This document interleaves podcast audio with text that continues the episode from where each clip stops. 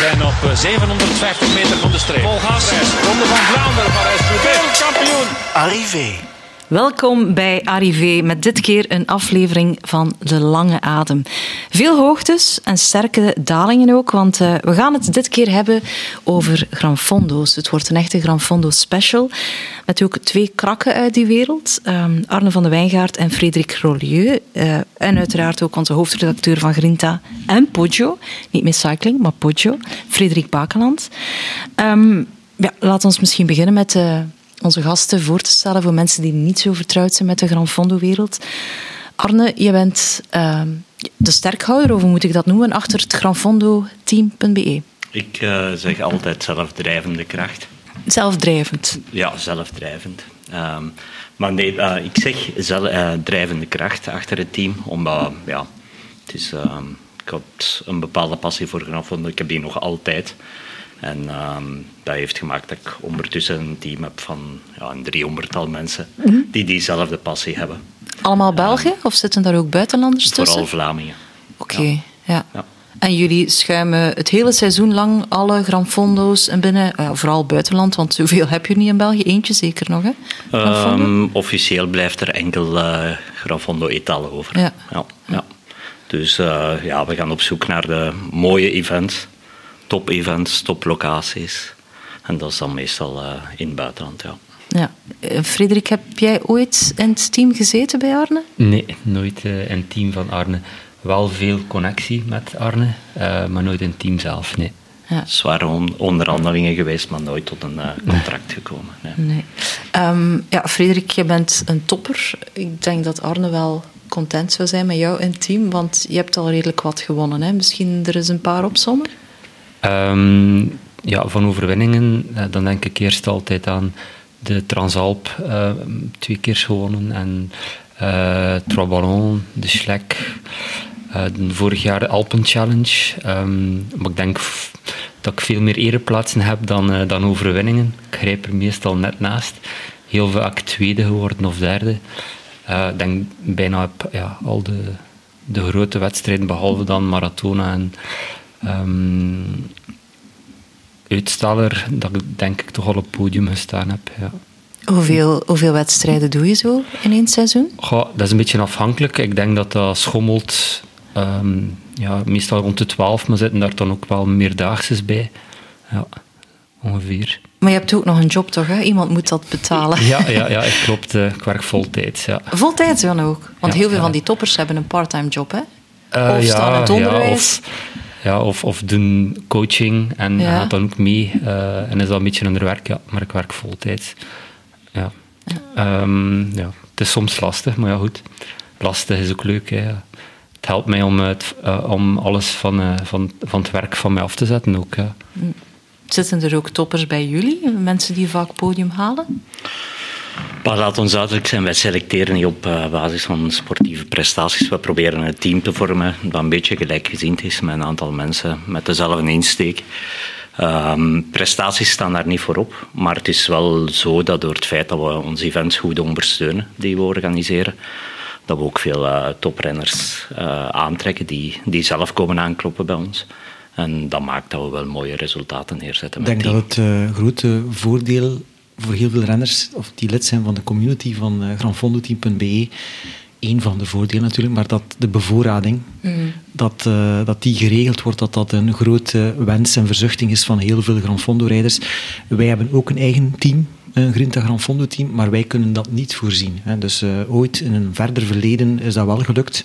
Konden we daar iemand voor inschakelen of engageren, maar wij kunnen niet zomaar...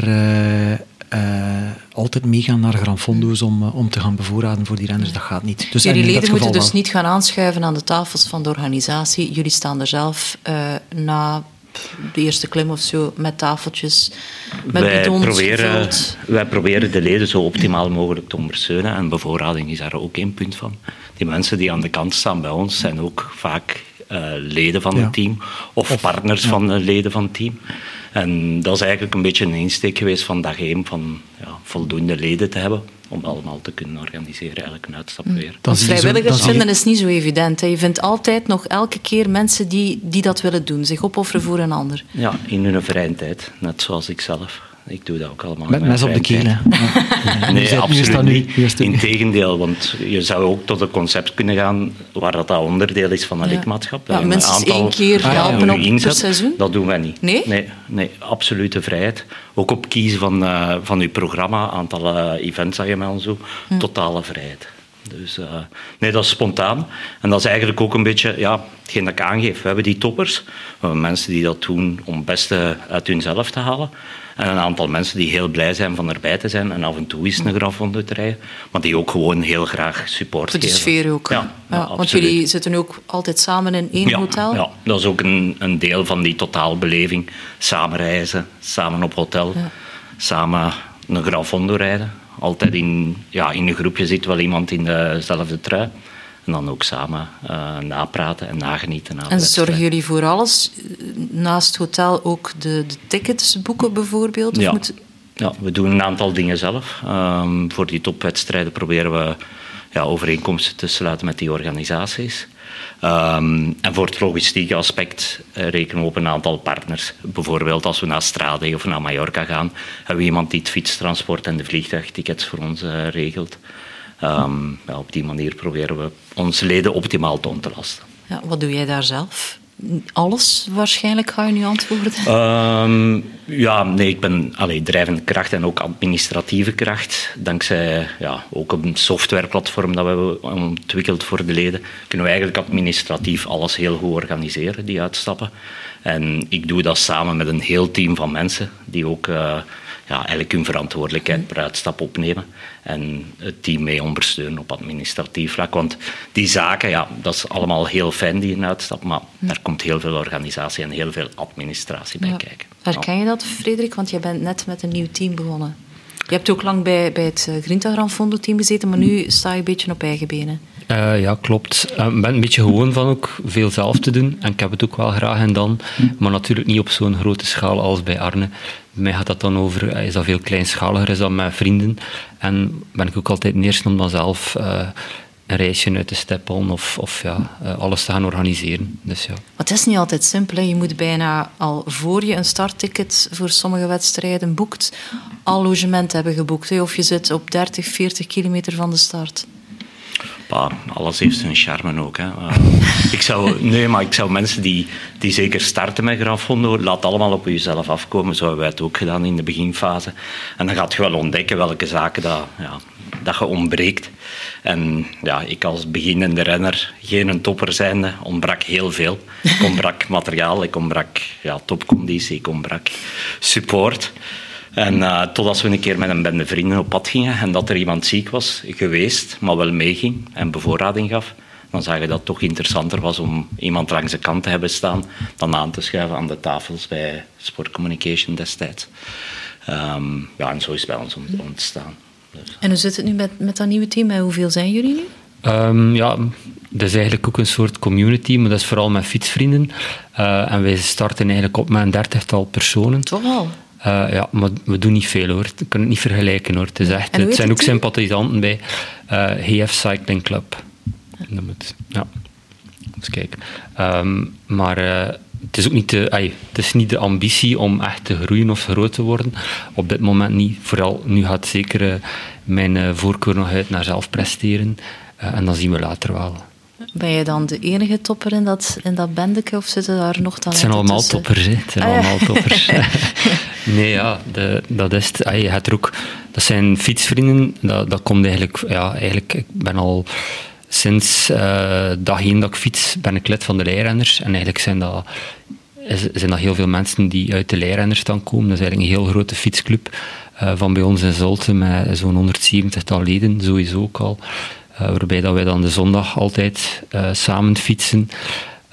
En nu eigenlijk een eigen projectje hebben om dan ook die Gran Fondo's terug te gaan rijden. Zitten daar ook beginners bij?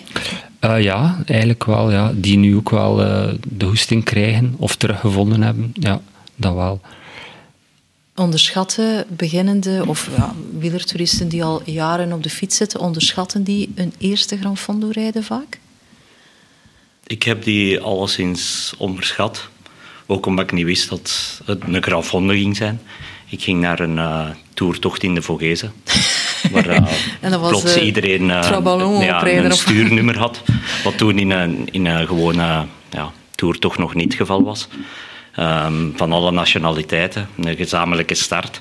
En dat overdonderde mij wat. Dat was toen de medio van een Trois Ballons. Ik herinner nog hoe dat ik uitgedroogd en volledig met zwart voor mijn ogen boven lag aan de tent. Toen dat de winnaar van de lange afstand over de meet kwam. En mijn maat die mij een beetje terug tot mijn positieve aan het laten komen was, die zei tegen mij van volgend jaar de lange. En ik heb toen, we zijn toen gewoon beginnen lachen. Maar het jaar nadien waren we wel de lange afstand aan het rijden. En ik denk, onderschatten. Ik bedoel, er zijn ook in België genoeg uitdagende tochten. Maar ga er wel vanuit, als je een Gran Fondo rijdt, dat je ook altijd geneigd bent om het beste van jezelf te geven. En dat je toch wel je limieten snel gaat tegenkomen. Ook. De enige raad die ik kreeg 20 jaar geleden, toen ik mijn eerste Gran Fondo reed, dat was de Marmot toen. Er was maar één raad die mensen mij gaven. Dat was van, zorg dat je minstens 4000 kilometer op de teller hebt. En dat was het, hè? Ja. Welke raad? Ja, ik zie Frederik al schudden van nee. Wat zou jij mensen die voor de eerste Gran Fondo gaan als raad geven? Ja, voornamelijk gewoon heel veel fietsen. Hè. Heb heel veel plezier in het fietsen aan zich. En dat komt de rest ook wel. Ik denk ook wel dat er heel veel mensen zo'n Gran Fondo overschatten.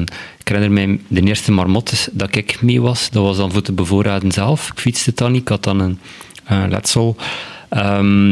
En ja, ik weet nog goed, we stonden daar boven op de top van de Glandon. En er was er al iemand die afkwam met geen kous aan. Ik zei, wat is hier gebeurd? Die al heel de nacht diarree had. Eigenlijk van de stress. Ik wil maar zeggen, maar die reed dat probleemloos uit. Dan ook. Ja. Dus ik wil maar zeggen, als hij echt wel bevlogen bent, je fietst heel graag. Dan natuurlijk, hoe beter dat je het wil doen...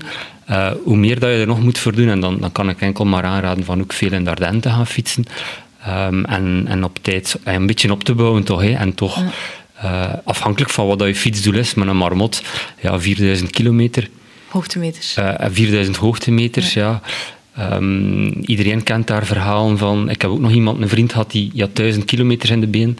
Je had dat fantastisch gedaan tot aan de voet van Alpe d'Huez en dan waren we hem kwijt. En opeens die had 2 uur in de gracht gelegen. Bleek, kon niet meer verder en is dan toch nog uitgereden. Dus het is wel moeilijk om persoonlijk tips te geven, maar voldoende kilometers maken is de hoofdtip. En voldoende eten, hè, want zonder eten kom je niet boven. Vorige zomer hadden we een reportage in de buurt van Alpe d'Huez en de Bourg-d'Oisans. Dat was eigenlijk, we kwamen aan met de wagen op het moment dat de marmot finishte. En dan zie je wel tafereel in de latere namiddag. Hè. Dus de toppers zijn dan al lang gefinished. Waar ik fietsen in de buik, hè, van het peloton, daar vallen de lijken. Inderdaad, en dan zie je echt wel... want dat was eigenlijk om rond 5 uur, hoor. Ik denk dat we net op 5:30, dan mocht je net met de wagen weer door naar boven. Want ons hotel was op Alpe d'Huez. En daar hebben we toch wel... beeldjes kunnen schieten. Dus dan zie je, nu kun je er wel om lachen, maar daar wordt er wel enorm afgezien. Nee. Daar zijn de grote verhalen natuurlijk. Maar ik herinner mij ook mijn eerste keer marmot. Dat waren de verhalen die ik meenam naar huis. De mensen die kotsend op de fiets, niet afstappen, hè, maar het kwam eruit en toch nog verder fietsen. Of mensen die onder zijn struiken lagen te slapen. Of in elke bocht van Alpe d'Huez zaten ze zo echt... een rijtje te vormen, hè. Zaten ze allemaal te wachten en dan denk ik van, en nog 10 kilometer klimmen? Op dat muurtje daar zitten die, allemaal, die eerste bochten, voorover gebogen over dat stuur. Dat je denkt van, gaat hij nog starten? Ça va met u? Maar je kunt het niet vragen, want het zijn er honderden, hè. Ja. Honderden, hè. Dus die zijn wel nog lang bezig aan die klims, hè, van 12 kilometer. Ik herinner mij in Grinta ook... een of andere personal coach die zei, als je geen 3,5 watt per kilo kan rondkrijgen, begin er dan niet aan. Want dan ga je nooit een Gran Fondo comfortabel kunnen uitrijden. Nu, ik rij al 20 jaar Gran Fondo's. En een Gran Fondo comfortabel uitrijden heb ik nog nooit gedaan. In goede conditie of slechte conditie. Omdat, ja, ik zeg het net, er is... Oké, het is misschien een hele softe competitie, Gran Fondo, maar altijd het beste uit jezelf. Ook mensen van mijn niveau. Dus je altijd je limieten opzoeken. Dus. Maar het is wel zo, ja, je hebt een bepaalde staat van getraindheid nodig om een bepaald plezier uit Gran Fondo's te halen. Natuurlijk, er zijn ook andere Gran Fondo's dan de pure bergcyclo's. Pure berggran Fondo's zoals Marmot. En meestal... Dat vind ik toch... minder... Oké, je kunt nu zeggen de Gran Fondo Schlek, maar ik vind toch eerder die berg Gran Fondo's de echte het DNA hebben van de Gran Fondo. De Schlek, als je kijkt naar het gemiddelde, ook al een Picardie bijvoorbeeld, dat soort Gran Fondo's of cyclo's, komt al dicht bij een elite zonder contractkoers. Als je ziet dan... dat is echt al koersen, bijna. Hè? Ja. Dus denk bij de Marmotte standaards. Ik bedoel, iedereen begint... Oké, het is rushen naar die voet van de Glandon, maar dan is het een goede groep trachten te vinden en sommigen pushen om bij dat groepje dan te willen blijven. Tegenwoordig kijken sommigen al naar wattage ook. Kijken ze niet meer naar het groepje. Dat is toch een heel andere manier van rijden. Een berg Gran Fondo, als ik het zo mag noemen, in vergelijking met die snellere, met minder hoogtemeters. Wat was voor jou een echte Gran Fondo? Dat is zeker een Gran Fondo met voldoende hoogtemeters. Ik denk dat er heel veel veranderd is de laatste jaren. Doordat UCI erbij gekomen is, zijn er ook veel andere wedstrijden gekomen. Let op, ik vond dat ook wel heel charmant vroeger. De Gran Fondo Eddy Merckx, dat ging ook snel, maar dat was dan... Ja, wij stonden dan misschien met hoeveel aan de start? Met maximum 800.000 keer.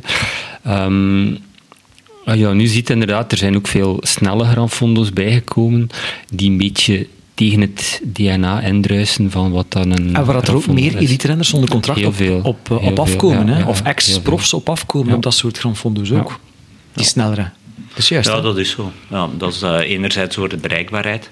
Het feit dat hij in Luxemburg vlakbij gespringt in auto in 's morgens kunnen Gran Fondo gaan rijden. Type parcours, waar dat die renners zich ook kunnen op uitleven dan, hoge snelheid. Maar ik kan toch zeggen dat bij ons een van de succesfactoren ook is de diversiteit in het aanbod van Gran Fondo's en type Gran Fondo's. Natuurlijk. Dat is goed. Hè. Mij mogen die op de Gran Fondo kalender blijven staan. Ja. Wie zijn wij om dat te zeggen, maar niet te doen. Dus iedereen... voor elk wat wils, maar de vraag was, wat vind je in een echt Gran Fondo? Veel hoogtemeters. Ik vind een berg Gran Fondo, die grote drie, dan spreek je over de maratona, de marmot, het staller, en dan die afglijden, heel die waaier, die brede waaier daaronder, vind ik echte Gran Fondo's, voor mij persoonlijk. Ja. Maar dat is een mening die niet iedereen hoeft te delen. Was bij jullie de meest populaire Gran Fondo, waar schrijven leden het raps van al voor in? Daar waar de drempels laag zijn, zoals bij alle andere Gran Fondo, Schlek is daar een voorbeeld van. Ja, ik bedoel, dit jaar valt Schlek slecht. Slecht begin juni samen met Trois Ballons. En we hebben ook een qualifier in Cambridge, een vlakke, die dat ook heel populair is bij ons. Dus het zijn 3 events op één weekend. Maar dat maakt nog dat we 60, 70 mensen in Schlek gaan hebben. Is dat iets wat mensen belangrijk vinden, dat ze zich voor een WK kunnen kwalificeren? Ja. Bij ons in team leeft dat. Als wij zeggen Glasgow, wie heeft dat als doel dit jaar, dan gaan er heel veel vingers omhoog. Ik heb die vraag vrijdag nog gesteld in de zaal. En het zijn veel kandidaten die Glasgow als doel hebben gesteld. Het is ook bijzonder, hè, want Glasgow nu, die super-WK-week.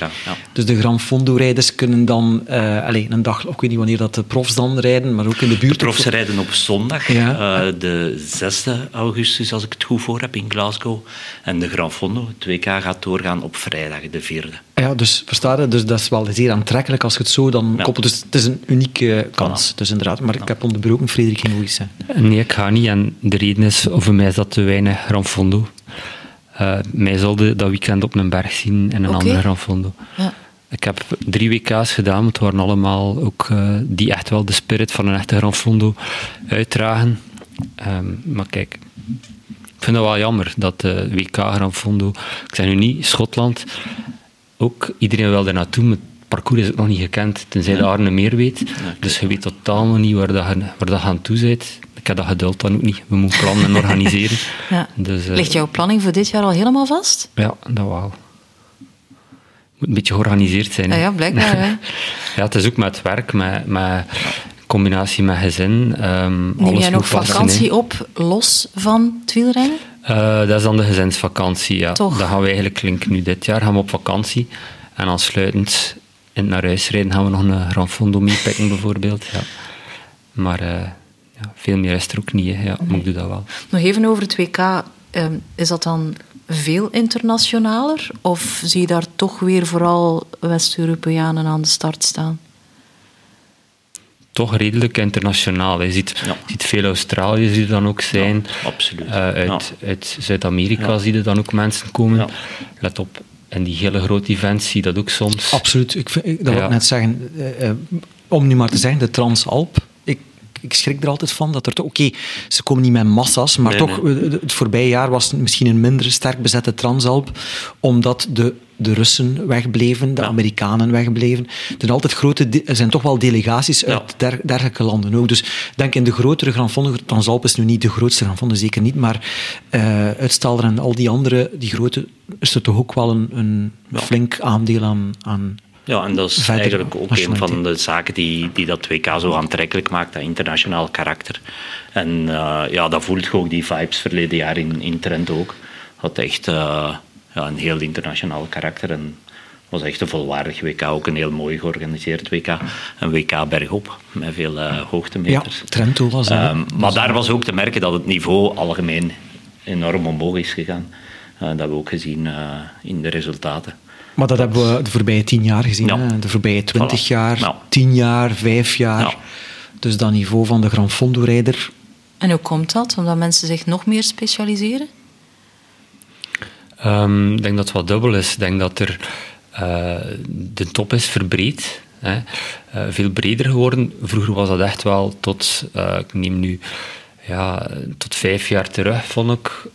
Wist je vooraf aan de start, we gaan hier een keer doorrijden en dan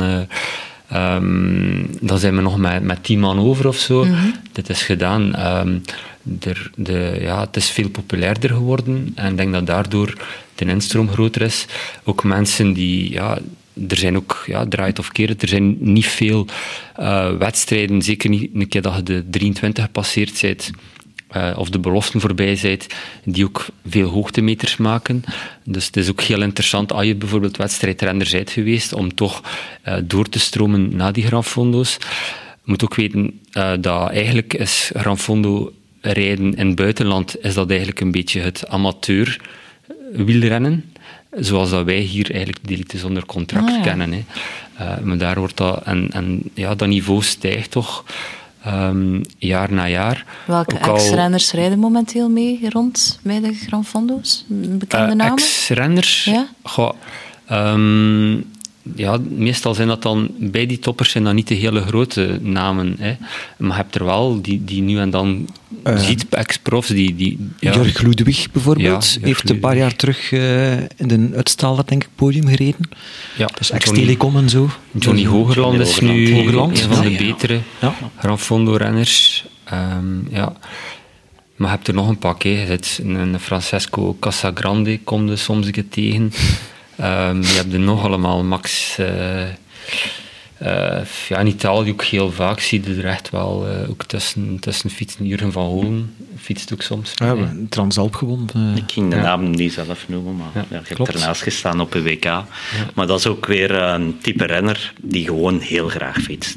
En dat is ook een beetje het verhaal dat ik hoorde van Tom Bonen. Zo, dat toch ergens die competitieprikkel of die zin naar competitie, dat ook blijft, ook bij die jongens. Bij Jurgen, die fietst graag, die zin naar competitie was daar. En zo is hij bij ons in het team ook terechtgekomen, met mensen die dat herkenden. En dan merk je gewoon, die jongens... Vaak wordt een vergelijking gemaakt met profwielrennen en Gran Fondo wereldje. En het niveau ligt daar hoog en heel hoog, zeker in de bergcyclo's. Maar als je dan gaat vergelijken met de echte profs die ballen hebben ik weet niet hoeveel volume opgebouwd, die kunnen eigenlijk op heel korte tijd terug een heel hoog niveau halen. Wat niet wil zeggen dat ze met twee vingers in de neus een Gran Fondo gaan winnen. Francis de Greef. Ja, Francis, ja, voilà, ook gereden. Niet vergeten. Laurens ten Dam heeft ooit de Marmot gewonnen. Ja, voor zijn profcarrière. Voor zijn prof, dat toen het nog bij Rabobank, bij de belofte reed van Rabobank. Laurent Brochard. Ja. Patrice Halgan, al die Franse profs. Laurent Brochard, ex-wereldkampioen, ook de Marmot gewonnen. Ja. Dus er zijn wel wat... En zeker, want ik denk, ja, de maratona weet ik nu niet of dat daar... Je hebt er altijd die heel veel Nigrini altijd, ik weet niet of die ooit prof geweest, allemaal van die illustere namen uit die de marathon.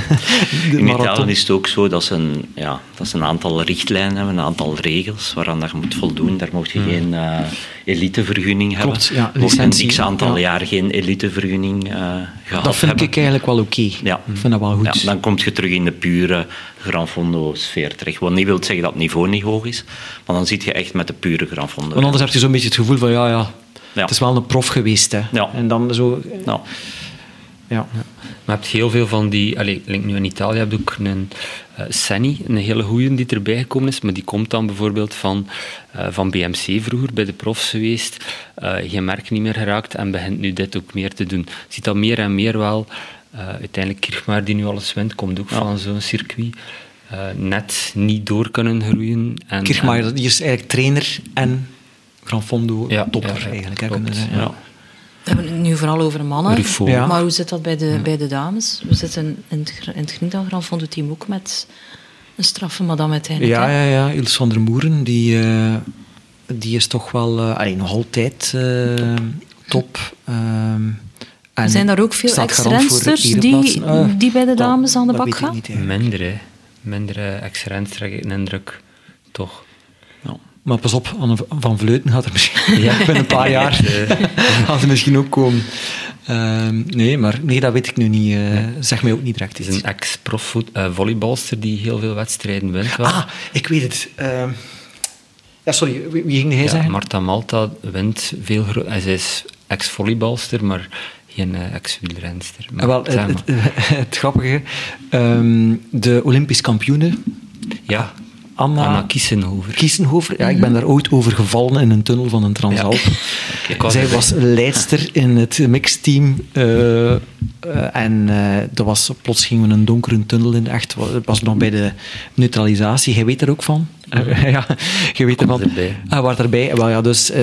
Ik dacht dat ik veilig zat. Neutralisatie, ik bedoel, ze allemaal achter de wagen. Het was wel aan 40 per uur, maar er niet voor te zijn. Vlak. En die tunnel was gewoon pikken donker. En die opeens was daar een schreeuw van Anna Kiesenhofer. En die was in paniek aan het slaan, dat ze niet meer wist waar ze reed. En die valt en ik val erover en nog 30 anderen ongeveer. En aan de andere kant van de tunnel nog een keer een stuk of 20. En dat was dus Anna Kiesenhofer, die nu ook een profploeg heeft, denk ik. Ik had dat van de week... Is zij niet naar Israël? Ja, ik denk het wel. Ja, dus die is nu... Je hebt daar toch een sms'je gestuurd nu? Nee, absoluut niet. Nee. Ze kon daar natuurlijk niet aan doen, maar goed. Dus dat komt mij nu te binnen, Het niveau is gestegen. Hoe zit dat met podiumprijzen? Wordt er nog altijd gereden voor een nieuw stel wielen voor de eerste? Zelfs dat niet, denk ik. En dat hoeft ook niet. Ik vind het eigenlijk heel goed dat het nu is. Mijn mooiste prijs was eens een grote hesp die we kunnen uitdelen hebben. Of een grote bol kaas. Nee, er zijn geen grote prijzen. En als dat dan al gebeurt, denk ik dat je daar de verkeerde mensen mee aantrekt. Dus ik vind het super dat dat niet zo is. Waarom doe je het dan? Ah, maar het is... Ja, waarom? Je kan volgens mij als renner meer gaan verdienen dan... Heb je meer dan een uurtje? Nee, het gaat hem niet... Dit is een passie, hè. En ik denk dat er heel veel passies zijn. Voilà. Als je een passie wilt beleven, dan heeft dat niets met centen te maken. Nee. Let op, als je ondersteund wordt of je kunt... Als je meer budget hebt om te reizen, dan ga je misschien ook meer doen. Veel van die toppers worden goed ondersteund. Zeker ook in het buitenland, als je dat ziet... maar geen loon? Ja, materieel gesteund, richting Italië gaat dat er toch al naartoe, hoor. Ja. Ja, en ik hoor meer en meer dat er geruchten ook dat er toch halftijdse profs al aan het binnenkomen zijn. En dan, ja, toch wel, ja. Maar ja, waarom doe je het? Passie. Ja. Ik denk dat iedereen hier aan tafel dat wel herkent en erkent. Van toeleven naar een bepaald doel. En dat kan dus in ons geval dan een Gran Fondo zijn, is toch wel het leukste dat er is. Oké, nu is het zeer lastig. Als ik spreek over mijn eigen ervaring nu, want de vorm is ver weg en het is slecht weer geweest en het is grijs en het is niet leuk enzovoort. En ik heb geen goesting niet meer op het einde van de dag mijn lichtjes nog aan te doen en even nog 2 uur of 3 uur te gaan rijden. Verre van. En dat moet in het weekend gebeuren in mijn geval. Maar goed, je wordt wel beter als je volhoudt, volhardt in de boosheid. En dan komt een keer een stage erbij en dan wordt er nog ietsje beter en nog ietsje beter. En dan komt dat doel eraan en mentaal word je dan ook iets gescherper en dan zit alles goed en dat materiaal moet goed zijn en dat moet show zijn allemaal en je benen moet goed gesmeerd aan de start en alles klaar en alles goed. En de sokken hoog trekken, inderdaad, belangrijk. En dat gedoe, en ja, alles daar rond. En oké, en als dat niet... Dan valt eigenlijk... Die prestatie is natuurlijk voor velen belangrijk, maar uiteindelijk moet je ook kunnen leven. Als het een keer wat minder gaat, heb je nog altijd een ervaring opgedaan. En dat is zo die sfeer en die filosofie van dat Gran Fondo rijden. En dat moeten we wel bewaren. En daar is er dan wel die tegenbeweging van die... semi-profs bijna, die, en waarbij dat er ook uitwassen zijn van aan de negatieve kant. Hè. Doping? Nog niet, ja, natuurlijk, dat is zeker ook... Zit er veel doping? Alle vormen van doping. We kunnen het misschien nog een keer hebben over... dat vind ik wel nog een goeie, want ik denk dat Frederik daar zelfs getuige van was, of enigszins in de maratona vorig jaar. Het gaat dan over mechanische doping. Maar... Meen het? Ja, heeft hij toch heeft wel... er iemand meegereden met een motor? Wel, de winnaar wordt toch verdacht van... er zijn zeker nog niet eens afgepakt, maar... Is nog niet afgepakt, maar... Allee. Hij wordt toch verdacht van mechanische doping. Ja, klopt. Ik kwam aan de meet en het eerste wat die Italiaan tegen mij zei, dat kan hier niet, wat hier gebeurt. Uh-huh. Die hier wint, die wordt altijd op minuten gereden. En dan, ja... Hadden zij ook direct tegen mij gezegd, kijk, er is een fietswissel gebeurd aan de meet, dat stinkt hier. En dan zijn er op basis van beelden, want dat wordt live uitgezonden, is eigenlijk duidelijk dat het zaakje stinkt. Hè. Ja, en, maar waarom? Voor een esp? Klopt, maar ja goed, waarom? Kijkt op de prijsceremonie, ze staan daar met 20 man hem in de lucht aan het gooien. Daarom, hè. Okay. Dat is eeuwige roem in Italië. Daarom doen zij dat. En ja, het is verschrikkelijk, hè. Ja. Doping en zo, dat is ook... Allee, het is niet altijd omwille van de prijs die eraan... Het is gewoon om eer, waarom neemt men doping? Hè? Ik bedoel, vraag maar... In de nevenbonden gaat dat ook nog... Overal gaat dat nog gebeuren. Zelfs bij wielertoeristen gaat dat ook nog wel ergens gebeuren. Waarom is dat? Dat is om de beste te zijn van nope. Allee, dus dat is gewoon zo. En om dat gevoel te hebben van ik ben de beste. Ja. En als dat op een onrechtmatige manier gebeurt, ja, dan maakt het er niet echt veel uit. Zonder scrupules. Mm. Maar ik wil het toch nog eens over dat prijzengeld hebben. Allee, ja. Sorry dat ik erbij blijf plakken. En vaste luisteraars gaan denken, is ze daar weer met haar een triathlon? Maar, maar ik ben ook een vaste luisteraar, ik ga dat ook denken. Maar ik snap bijvoorbeeld niet, er staan een paar duizend mensen aan de start van, laat ons nu een maratona nemen. Dat is niet goedkoop, hè? Zo'n startticketje, dus daar gaat veel geld in om. Dat daar niet een paar 100 euro af kan om... podia mee te...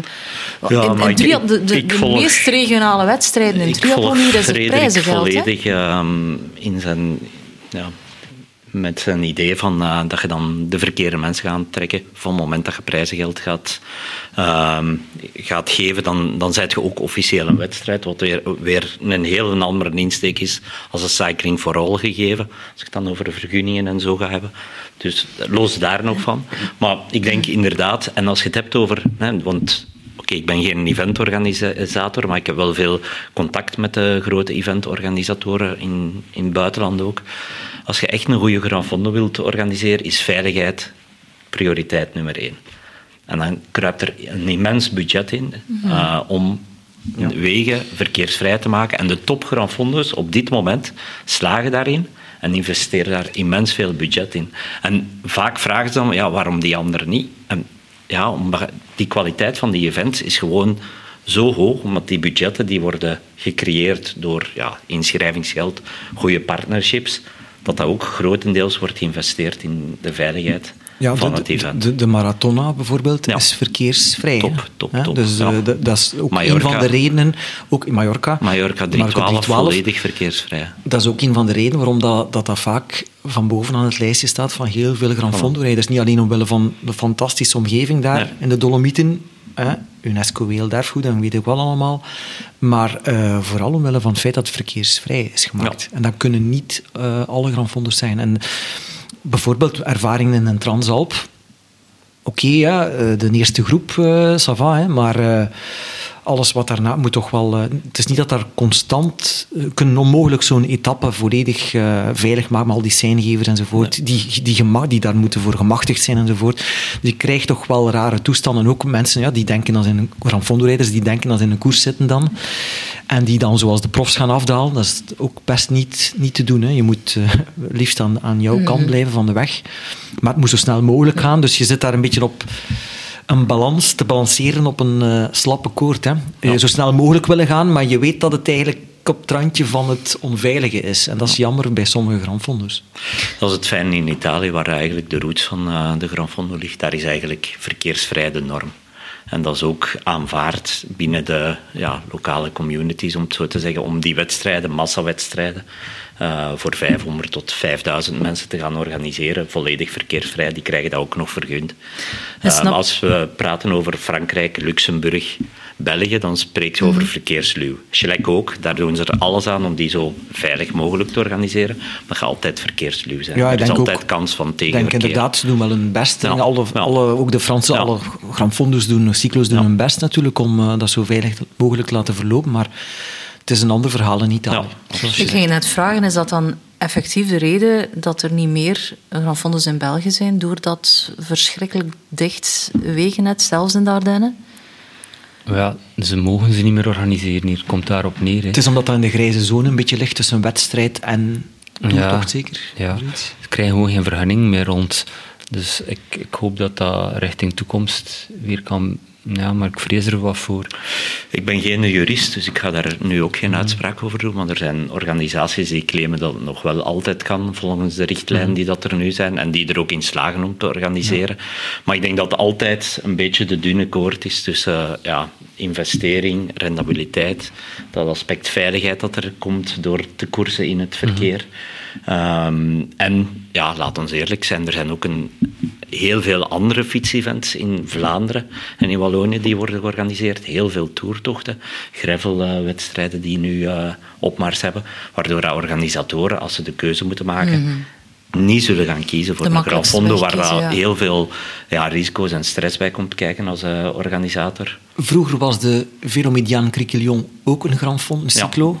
Ja. Nu is dat maar met segmenten, als ik mij niet vergis. Hoe komt dat juist? Ook omwille van die reglementering? Reglementering hebben zij als hoofdreden gegeven. Ze hebben eigenlijk een défi, dus een korte versie op een afgesloten parcours georganiseerd, met daaraan sluitend een toertocht, waardoor dat je wel de volledige afstand kon doen. En het klassement werd dan opgemaakt op basis van de eerste verkeersvrije gedeelte.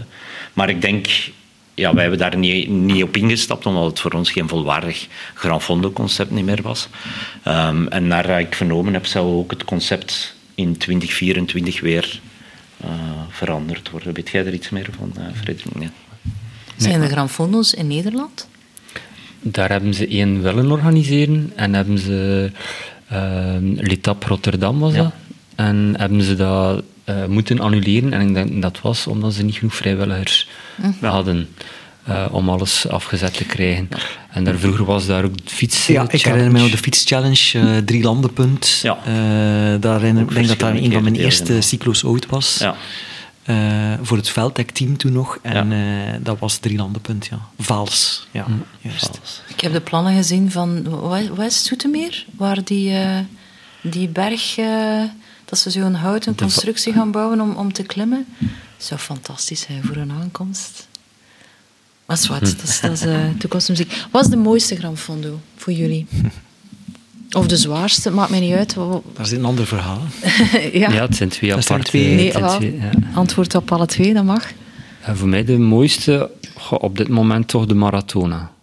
Ja, ik heb dat leren ontdekken. Nog maar recent, 2 jaar terug. En ja, dus, dat vind ik toch ook Italië. De regio is fantastisch. Die kleuren op die bergen als de zon schijnt. Ja, ja. De organisatie, maratona voor mij. Ik zou ook direct maratona zeggen. Dan zijn we het met 4 eens, denk ik. Ja, wel de regio. Ook gewoon een toporganisatie, topbeleving, top-event. Binnenpraatjes. Ik ga straks zijn. Maar als ik dan over mijn eigen Gran Fondo ervaring mag spreken. Ik heb er meer dan 200 gereden. Ik ben gestopt met tellen ondertussen. Maar dan ga ik toch terug naar, ook om wat tegengas te geven, Ronde van Picardie vroeger. Waar een beetje een vlakkere, glooiende waaierkoers op verkeersluwe wegen, waar ik echt wel jaren achter elkaar hele fijne Gran Fondo's heb gereden. Waar ik ook in slaagde. Is dat nu nog als niet Picardie? Nee. Wordt niet meer georganiseerd. Ik denk ook weer met vergunningen te maken. Ja. Wat al moeilijk was voor corona, is een van de organisaties die eigenlijk na corona niet meer erop gestart is. Zijn er veel van tussen? Toch wel, omwille van verschillende redenen. Ik denk dat corona daar ook wel een kantelpunt is geweest. En dat we daar zien wat dat hier bij lokale clubs vaker is. Dat bepaalde comité's en organisatoren wat ouder worden, wat op zoek zijn naar verjonging en vervangers. En dat ook bij de organisatie van Grand Fondo's niet allemaal zo soepel en vlot verloopt. Allee, vertel het, de binnenpretjes. Nee. Maar uiteraard, de maratona, dat is zeker zo, omdat wij zijn ook mediapartner van hen. Niet alleen daarom, maar we hebben hem zelf benaderd. Dus we kennen de organisator ook van de maratona en ook van de regio.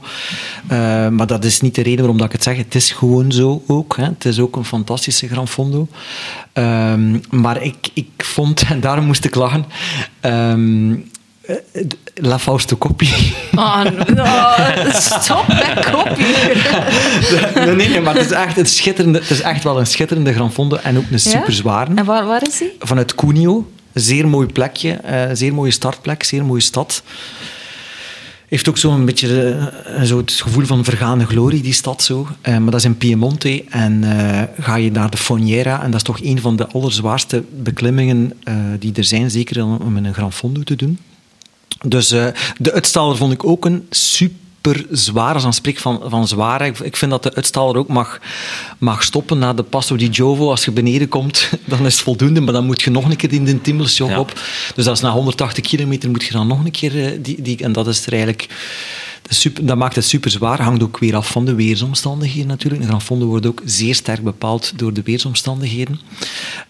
En qua concept... vind ik de Transalp eigenlijk fantastisch, omdat je daar het dichtst komt bij een ervaring als je rijdt een etappekoers. Hè, van start, finish, start, finish, start, finish. Je rijdt van de jaar opnieuw, hè? Ja, dus van de 7e keer al, denk ik, van Zuid-Duitsland of van Oostenrijk of al in Italië rijden tot in aan het Gardameer.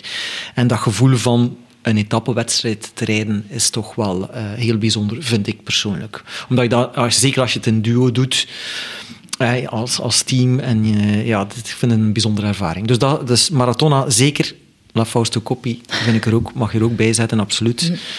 Omdat die een beetje een onbeschreven blad is, dus niet zo gekend. Er staat heel veel volk aan de start, maar hij valt ook altijd vaak samen met een van de echtgroten, doordat hij zo'n beetje ertussen valt. En als je spreekt over uitstaller, die hebben ook de beweging gemaakt van eind augustus. Ja, klopt. Die zijn nu naar begin juli. Dus dan het wordt daar druk. Zit je met een aantal top-events begin juli die allemaal samenvallen. Wat ook wel spijtig is, maar anderzijds kan ik het ook wel begrijpen, want wat aangeeft, het weer is enorm bepalend. Ja. En ik denk dat ze vooral hopen op... uitstaller heeft al heel vaak in eind augustus of zo. Veel, en ik heb ooit een keer 2018, als ik me niet vergis, een editie van de uitstaler gereden was. Omwille van het weer is dat ook een van de vreselijkste ervaringen. Zeker die eerste, de Kutai, de eerste beklimming was. En die afdaling van de Kutai was... Dat is daar mijn afdaling van... 20, 25 kilometer. Ja, dus morgens om 6 uur. Regen, koud, extreem koud, extreem... Ja. Zijn er dan geen momenten waarop dat je denkt van, en vandaag, niet schat, ik start niet? Ja, wel. En daar heb ik nog één dingetje van de Gran Fondo Strade Bianche bijvoorbeeld. En ik ben ook een editie. Ik heb nog maar 1 keer gereden, denk ik. En dat was... we stonden eigenlijk heel vroeg al aan de start. Dat betekent, zo 35 minuten... voor de start gegeven en het regent dan 's morgens, vol een bak. Sta je daar 35 minuten in de regen al en dan start je die ijskoude afdaling. Dan zie je iedereen, ik herinner me dat beeld nog altijd, zie je niet iedereen, maar flink wat mensen uit mijn groep dan afdraaien, stoppen. Hè. Ja. Gewoon stoppen. Die eerste afdaling in Siena, dat rijden we niet. Dat gaan we niet doen vandaag. Okay. Ik heb het ook ooit gepresteerd, hè, de Trois Ballons. Het was aan het gieten voor de start. Ik ben blijven liggen in mijn bed. En dan 2 uur later was het opnieuw beter weer. En dan, wat kon mij dat klassement schelen? Gewoon op eigen uitje dan de korte afstand gaan rijden. Ja. Dat is zeker in die omstandigheden een goed alternatief. Ik denk dat de Strade Bianche, waar jij het over had, dat medio echt een goed alternatief was. Als ik kijk welke jongens, op welke manier dat die zijn binnengekomen in die editie. Maar ik moet wel zeggen... Remblokken weg? Remblokken weg. Ik heb ook toen links gekozen, de medio, toen op een bepaald moment. Omdat ik die... Ja. Ik heb zelfs van iemand gehoord die moest met de koersschoenen op de grond remmen. Hè. Die remblokken waren omdat de remblokken... Natuurlijk, schijfremmen helpt al een beetje nu. Dat is wel van jaren terug natuurlijk. Ja, tuurlijk. Maar ik heb hem denk ik 6-tal keer gedaan. En ik denk dat die editie echt een slecht weer editie was. Ik hoop dat we dit jaar... Krijgen we ook weer... terug. En dat is eigenlijk... Die wou ik eigenlijk nog benoemen samen met Mallorca 312. Dat die er bij mij ook wat bovenuit steekt. Mallorca 312 qua organisatie en concept. Omdat je daar ook die 3 afstanden hebt. En daardoor ook weer door die langere afstanden ook minder nervositeit hebt. Verkeersvrij parcours, volledig het fietseiland Mallorca. En je noemt daar 3 Gran Fondos op. Hè? Dus zowel de maratona als de Gran Fondo Strade Bianche als Mallorca 312. Die inschrijvingen openen. Ja. En... Je moet snel zijn, hè? Of je moet al de tweede loting afwachten, bij wijze van spreken. Je moet een plan hebben om daar deel te nemen. Ja. Ik ben altijd ook te laat. Hè. Elk jaar denk ik van die Utschdaler, die wil ik ooit eens doen. En op het moment dat ik eraan denk, surf ik naar de website en dan is het... Gesloessen dan niet. Moet je granfonde10.be lid worden. Hè. Maar dat is een wachtlijst, hè, bij jullie? Wij hebben een wachtlijst, maar wij geven wel elk jaar een 40-tal plaatsen vrij. Zoals die we zijn ogen kijken. Dus, nee, maar het is gewoon een kwestie van daar de plaatsen in te nemen bij ons waar dat we mensen zoeken om de uitstap mogelijk te maken. Dat gaat geen Schlek zijn als instap, maar neemt jij deel aan de Madeleine op dit moment, dan kunt jij ook de Schlek rijden, dan kunt jij een open plaats voor de strade innemen, dan kunt jij de maratona meedoen. Maar de eerste instap bij ons zal altijd een plaats zijn waar dat we u nodig hebben. Dus dat is eigenlijk de insteek. Ik heb eens gekeken naar de Gran Fondo kalender. Er zijn er nu al in Spanje. Eigenlijk dat seizoen stopt nooit. Voor jullie begint het met de strade. De echte Gran Fondo kalender starten wij met de strade. Ja. Ja. En jij, Frederik? Bij mij is het eind april. En de noemt hij juist Soissoncy Cyclo Sud. Zou ik even nadenken. Het is ook een UCI-qualifier. Is er al geen tijdrit aan gekoppeld? Ja, het is een tijdrit. Het is eigenlijk tijdrit bergop. En ik ga er een weekje blijven voor te fietsen met wat vrienden. Dus het is ideaal. Perpignan is gewoon weer. Ja. Een tijdrit bergop. Waar ga je dat trainen dan? In de Ardennen? Trainen, ik ga er nu niet specifiek voor trainen, denk ik. Uiteindelijk denk ik dat 12 kilometer is. Dus dat is gewoon een inspanning van, moet ik even nakijken hoeveel kilometer dat is.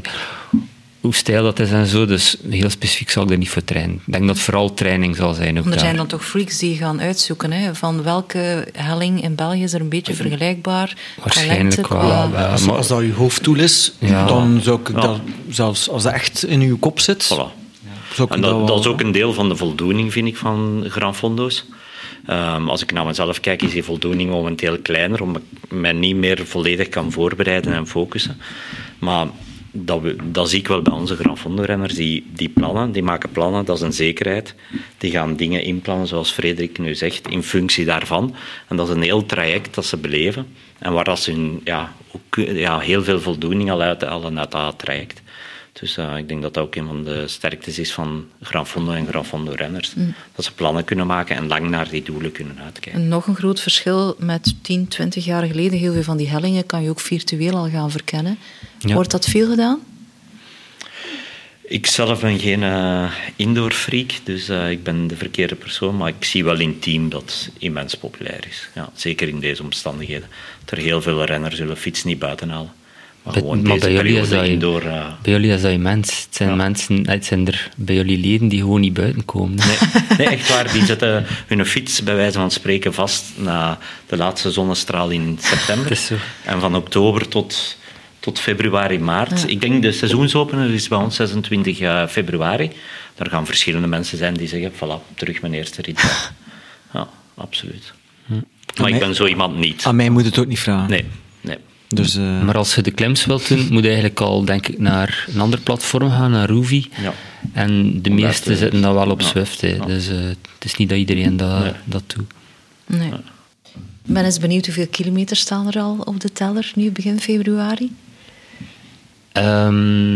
Ik heb er toch al 2000 gefietst, ja. Ik denk dat ik geëindigd ben in januari met 1950, ja. Dat is niet extreem, maar dat is wel veel, hè? Ja. Arne durft het bijna niet te zeggen. Omdat ik het gewoon niet weet. Ik heb het niet meer geteld. Ten eerste, ik ben Gran Fondo renner. Ik tel uren, niet kilometers. Ik heb het geluk gehad van mijn team in Tenerife te zitten. Daar hebben we toch elke dag gefietst. We hebben een heel pak hoogtemeters gemaakt. Als ik dan kilometers tel, dan slaat dat niet zo, komt dat niet zo aan. Maar als ik dan hoogtemeters vermeld, dan telt dat wel. En ik tel eigenlijk altijd voor mezelf in uren. En als ik erin slaag van 10 à 12 uur per week vrij te maken om te fietsen, dan ben ik een heel gelukkige mens. Momenteel ben ik iets minder gelukkig als het daarover gaat. Maar, idem, ja. Dat is hetzelfde schuitje. Hoe meer je bezig bent met andere mensen blij te maken op de fiets, hoe minder tijd je meestal hebt voor jezelf. En in mijn geval zijn dat 300 Gran Fondo-leden en fanatieke fietszoon. Dus, maar ik doe dat gedeelte ook met heel veel overgave en met heel veel plezier. Mm.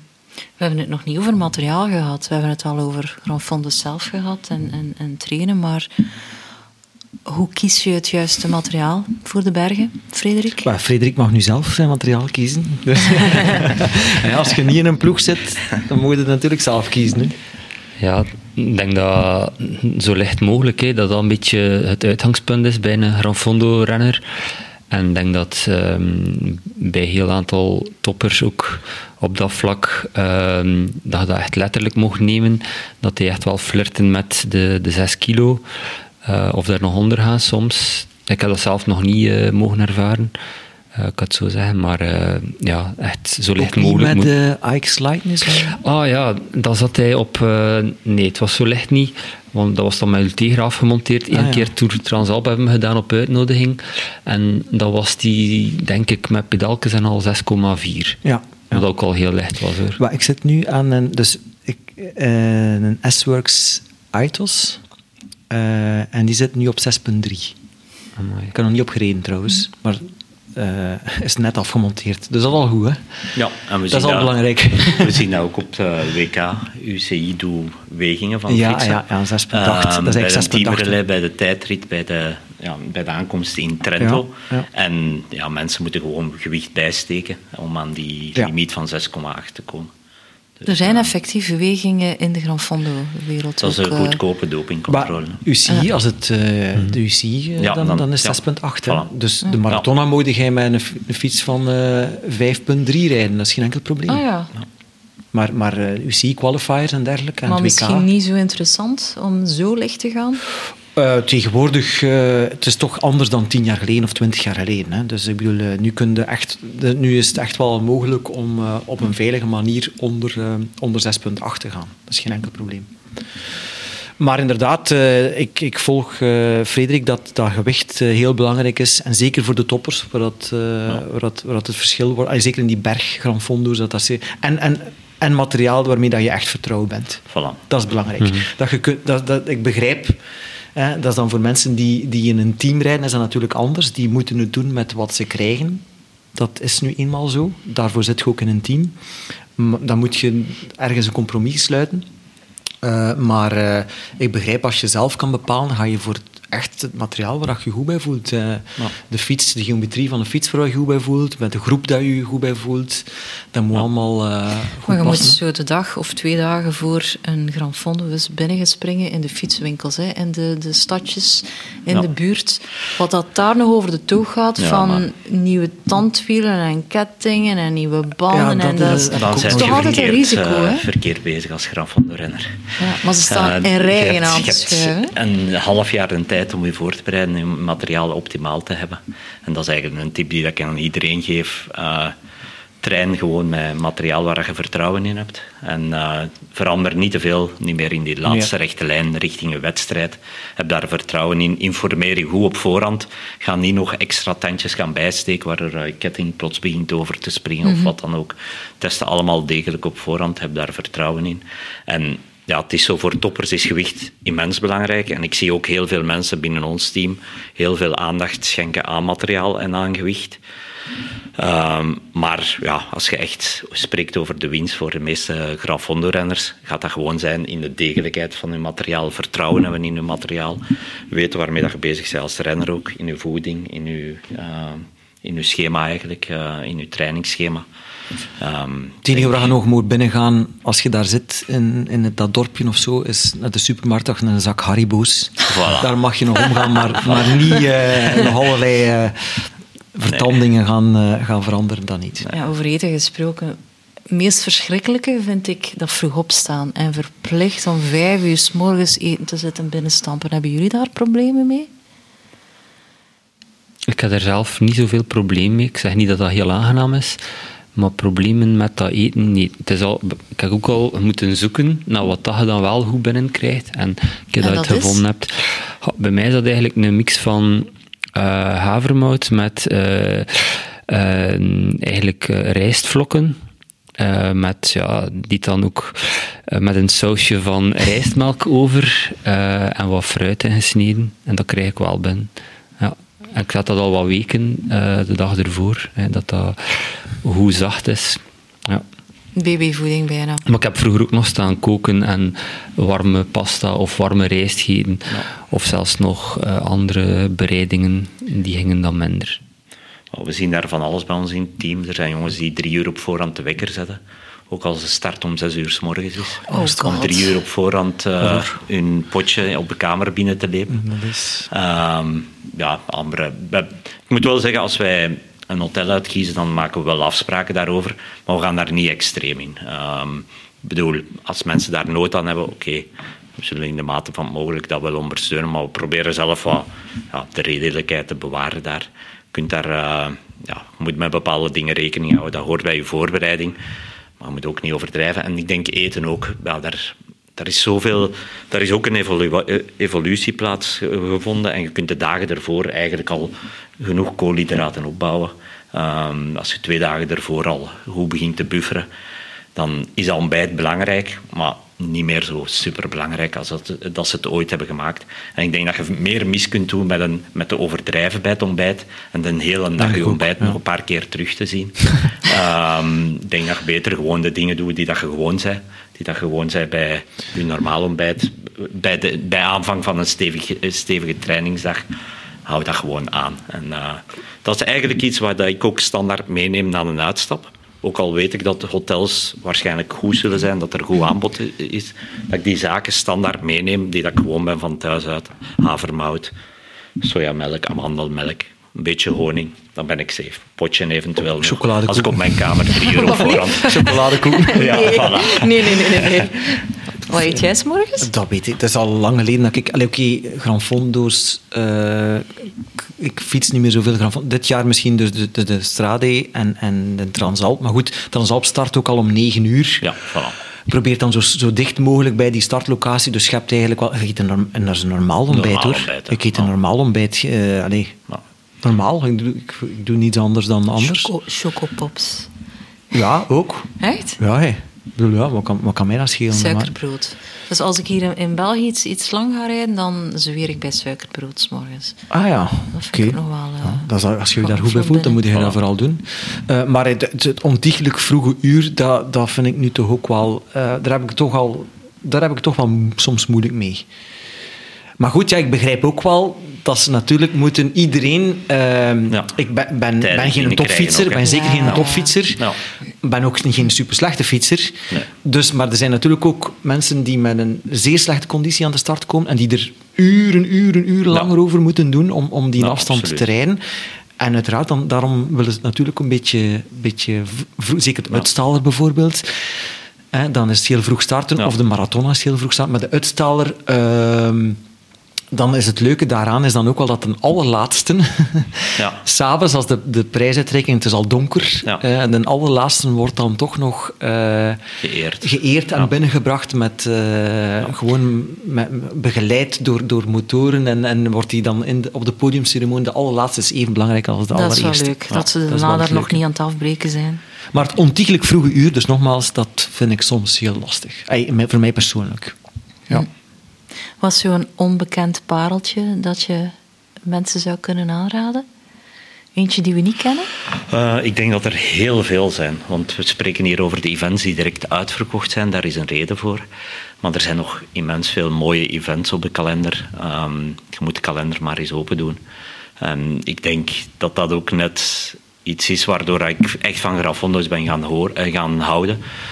Door gewoon tijdens gezinsreizen een keer rond te kijken in de regio. Een keer 200 kilometer verder te rijden en aan een Italiaanse Gran Fondo deel te nemen. Van kleine lokale organisaties. Ja, van kleine lokale organisaties. In Frankrijk heb je die, in Italië heb je die ook zeker en vast.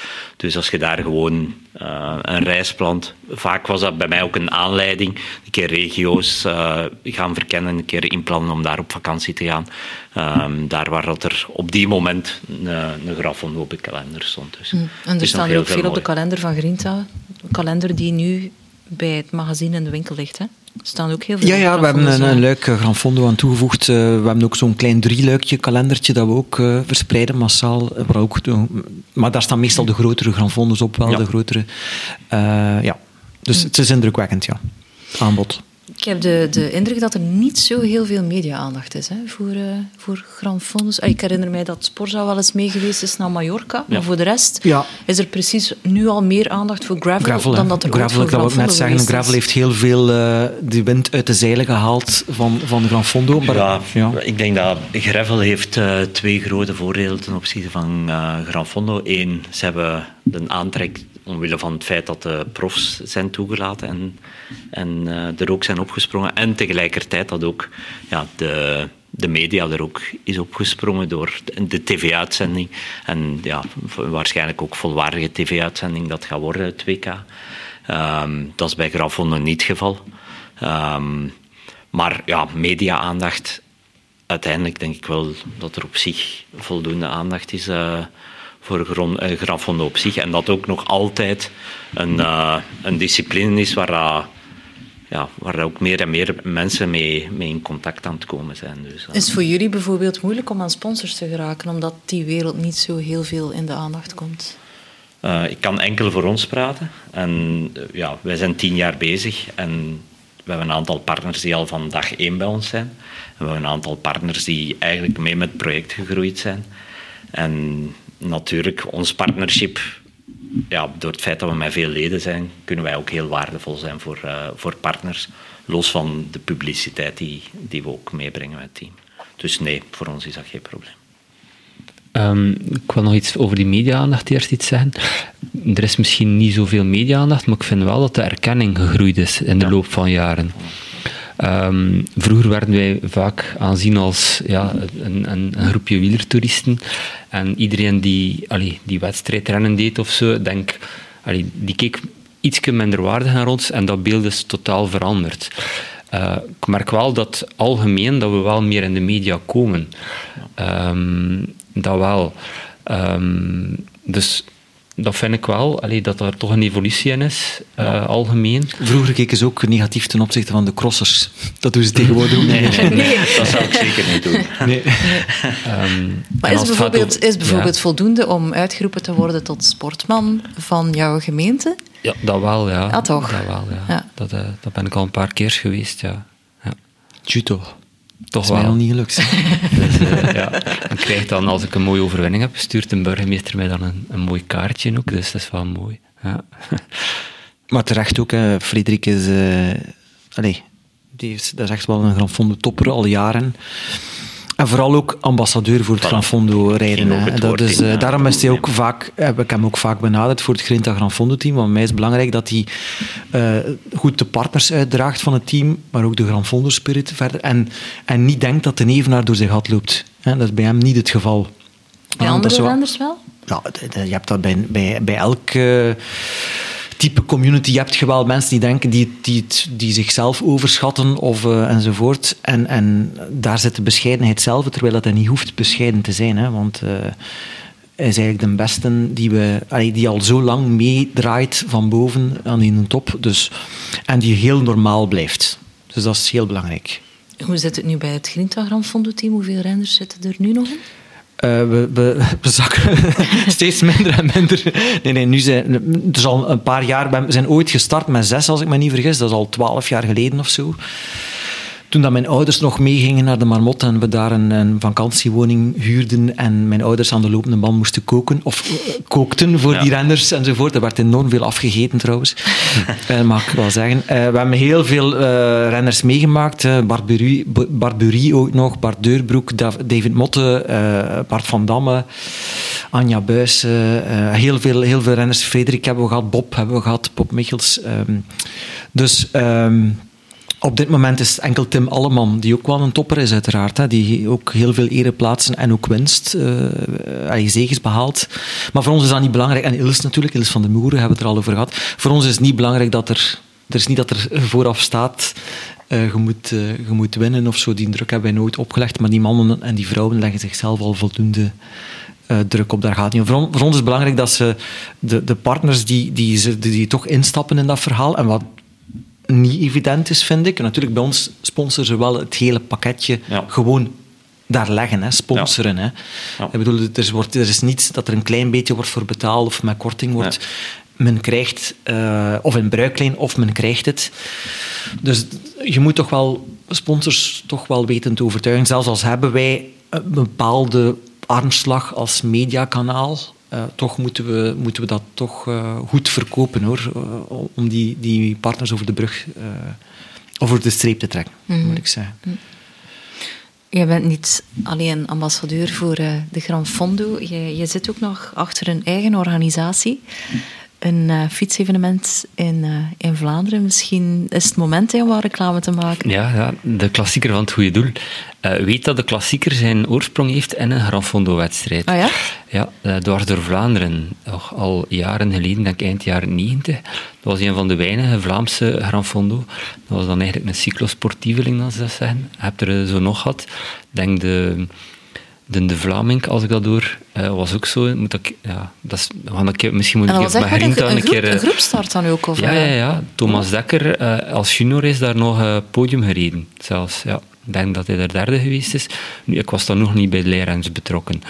Maar mijn schoonvader wel en zo. En André de Nijs dan. Mm-hmm. Dat was dan eigenlijk... Want hij is dan nog op tv geweest, op de BRT toenmalig. Zeg niet. Op het sportwereld, ja. Kan die YouTube-filmpje wel een keer doorsturen. Dat is prachtig. Ja. Maar goed, wat dat wij nu doen, wij organiseren nu nog de klassieker van het goede doel. En dat kent zijn oorsprong in de rit van de gouverneur. Wanneer toenmalig gouverneur André de Nijs, eigenlijk ook van Zolte afkomstig en ook leerrenner. En Zot van de Fiets, hè? En Zot van de Fiets hebben wij samen met de provincie dat evenement beginnen organiseren. En dat was heel snel een groot succes. Dat is altijd een beetje zo de onbekendere wegen, hè, richting Vlaamse Ardennen bij de Colin. We hebben eigenlijk zo'n 2-jaarlijks veranderend parcours, klopt. Bij de Colin en aan de andere kant is dan meer de Zwalmstreek. Ja. En nu is dat de klassieker van het goede doel. Sinds 10 jaar is André helaas gestorven en hebben we dat overgenomen en doen we dat altijd voor een goed doel. Ik denk in totaal dat wij al voor €200.000 kunnen schenken hebben aan de goede doelen. En we hebben altijd heel veel fietsers. Het is voor ons ook lastig geweest om onszelf terug uit te vinden na corona. Maar kijk, we staan vol goede moed terug klaar om iedereen te ontvangen op 8 april in Zolte. Ja, het is een klassieker. Hè. Dus de naam zegt het zelf al, maar het is effectief een klassieker. En hij zit in de Coppa Grinta, dus geen circuit van toertochten, maar dat is eigenlijk een aantal toertochten die we extra in de kijker zetten. En die kan je allemaal vinden op coppagrinta.be. Schone rit, maar ook een schoon après. Die is altijd belangrijk. Ja, altijd een goede sfeer. Ja, dat is wel waar. Dat gekend. Ja. We hebben heel lang alles aan €1 gedaan. Ik denk dat we daar nog niet zo lang van afgestapt zijn. Maar ja, het begon nog meer geld te kosten dan dat we daar aan over hebben. Nu is alles aan €1,50. En eigenlijk, als het al goed weer is, is dat echt een heel leuke après. Het leven is 10% duurder, hè? Ja, heb ik gelezen. Dus je kunt er niet meer aan vasthouden. En is het goede doel voor dit jaar al bekend? Ja, dat is VZ2 OIGO. Opgeven is geen optie. Ja. Dat is eigenlijk een organisatie die zich inzet voor de levenskwaliteit te verhogen voor kankerpatiënten. Heel mooi doel. Ze hebben al goed doel geweest voor ons. Ook met heel pak fietsers en bij hun medewerkers zelf. Maar een keer opzoeken, ze werken aan heel mooie realisaties die ze doen. Ik denk aan... De ziekenhuis, ik denk dat het in Tuzet is, als heel de palliatieve afdeling helemaal een opwaardering gegeven hebben met hun middelen om het leefcomfort te verbeteren. Al zo'n zaken doen ze. Dus 8 april, hè? 8 april, zaterdag. Ik vertrek naar Mallorca. Weer op stage. Ja. Maar kijk, Arne zit hier hè, met 300 leden. Ja. Het is direct gecompenseerd. Zeker wat promo maken bij de leden. Ja. Zelf ben ik er ook niet weer onderweg voor te fietsen. Dus, maar we gaan zeker promo maken. Zeg, hoeveel weken per jaar zit jij in het buitenland? Als ik niet moet werken, dan eigenlijk maak ik eerst mijn Gran Fondo kalender en praat ik dan met mijn werkgever wanneer ik beschikbaar ben. En daarna met je vrouw? Nee, mijn vrouw komt op de eerste plaats in mijn gezin nog altijd. Dus, maar dat is wel de balans. En moest ik morgen niet meer werken, dan zou ik nog veel meer tijd in Gran Fondo steken en doorbrengen in het buitenland. Maar we proberen daar voor onszelf een goede balans te vinden. Het is wel een duur hobby, hè, natuurlijk. Al dat reizen, het is toch zo, hè? Het is toch wel een, ja, maar ik moet zeggen, dat reizen, dat is een dure passie, die heb ik altijd gehad. En vroeger was dat zonder fiets, was dat skiën of andere actieve zaken die dat ik deed. En nu is dat met de fiets geworden. Dus, ja. En het zit nog niet direct aan te komen dat je moet stoppen, want jouw zoon van hoe oud? 14, 15? 15 is hij en hij heeft ook de fietsmicrobe te pakken. Dus je bent weer vertrokken voor de eerstkomende 20 jaar waarschijnlijk. Met heel veel plezier. Ja. Nog heel snel het rondje 2023. Als je jezelf iets mag toewensen op Gran Fondo gebied, dan wordt het, Frederik? Oh, heel veel plezier gewoon. Geen ongeval en heel veel plezier. Ja. De rest komt wel. Ja, hetzelfde voor mij. Oké, ik kan het dan ook maar zeggen. Denk maar al na voor iets origineels. Nee. Bij mij is dat net hetzelfde. Van, hoe meer uren op de fiets ik kan doorbrengen, hoe beter dat ik mij in mijn vel voel. Dus gewoon veel uren op de fiets en veel op pad met gelijkgezinden. En daar staat heel veel op de planning, dus dat gaat wel in orde komen. Ja, zeker dat gevoel ervaren van beter te worden en zo. Echt, zo dat is toch wel... En als je echt... Ja, voor iedereen is dat anders natuurlijk. Maar zo het gevoel van supervorm te hebben, zo, dat is toch wel een onbetaalbaar gevoeletje dat je maar een beperkte periode in het jaar hebt. Ja. Dus dat mag er wel zijn, zonder inderdaad te vallen of brokken te hebben. Dat is het belangrijkste. Ja, het was bij mij van de winter al aan het kriebelen om nog eens een Gran Fondo te doen. Na jaren niks, of quasi niks. Ja, nu kriebelt het helemaal, hè. Maar ik ben nog niet zo gepland als Frederik Rolieu, dus ik weet nog niet wat kiezen. Ik zal nu wat tips geven straks. Wel, doe dat. Ja, Frederik heeft meestal nog een paar verrassingsvraagjes die je nog wil te weten komen. Nee, ik moet onze partner Shimano nog even vermelden. We hebben zo geen jingle, dus bij deze oproep aan Shimano om een keer een jingle te maken, dan hoeven we niet. Maar mijn punt voor Shimano is, ik zoek nog een krankstel, 170 mm. Shimano 105 Di2 op niet op mijn Gran Fondo fiets, maar op de wedstrijdfiets van ons wedstrijdploegje. En ik vind geen krankstel 52, 36, 170 mm. Dus beste luisteraars, ik had graag zo'n Shimano krank. Dus u mag me altijd contacteren op frederik@grinta.be. Voor een goede prijs wil ik het best overnemen. En heeft gelden, dus vraag maar door, hè, mens. Dat zei jij. Nee, heren, dankjewel voor een goede start van een nieuw Gran Fondo seizoen. Ik denk dat de luisteraars ook massaal gaan inschrijven om van die passie mee te kunnen genieten. Dankjewel om te komen. Dank u wel. Dank u. En een fijn seizoen. Dank u.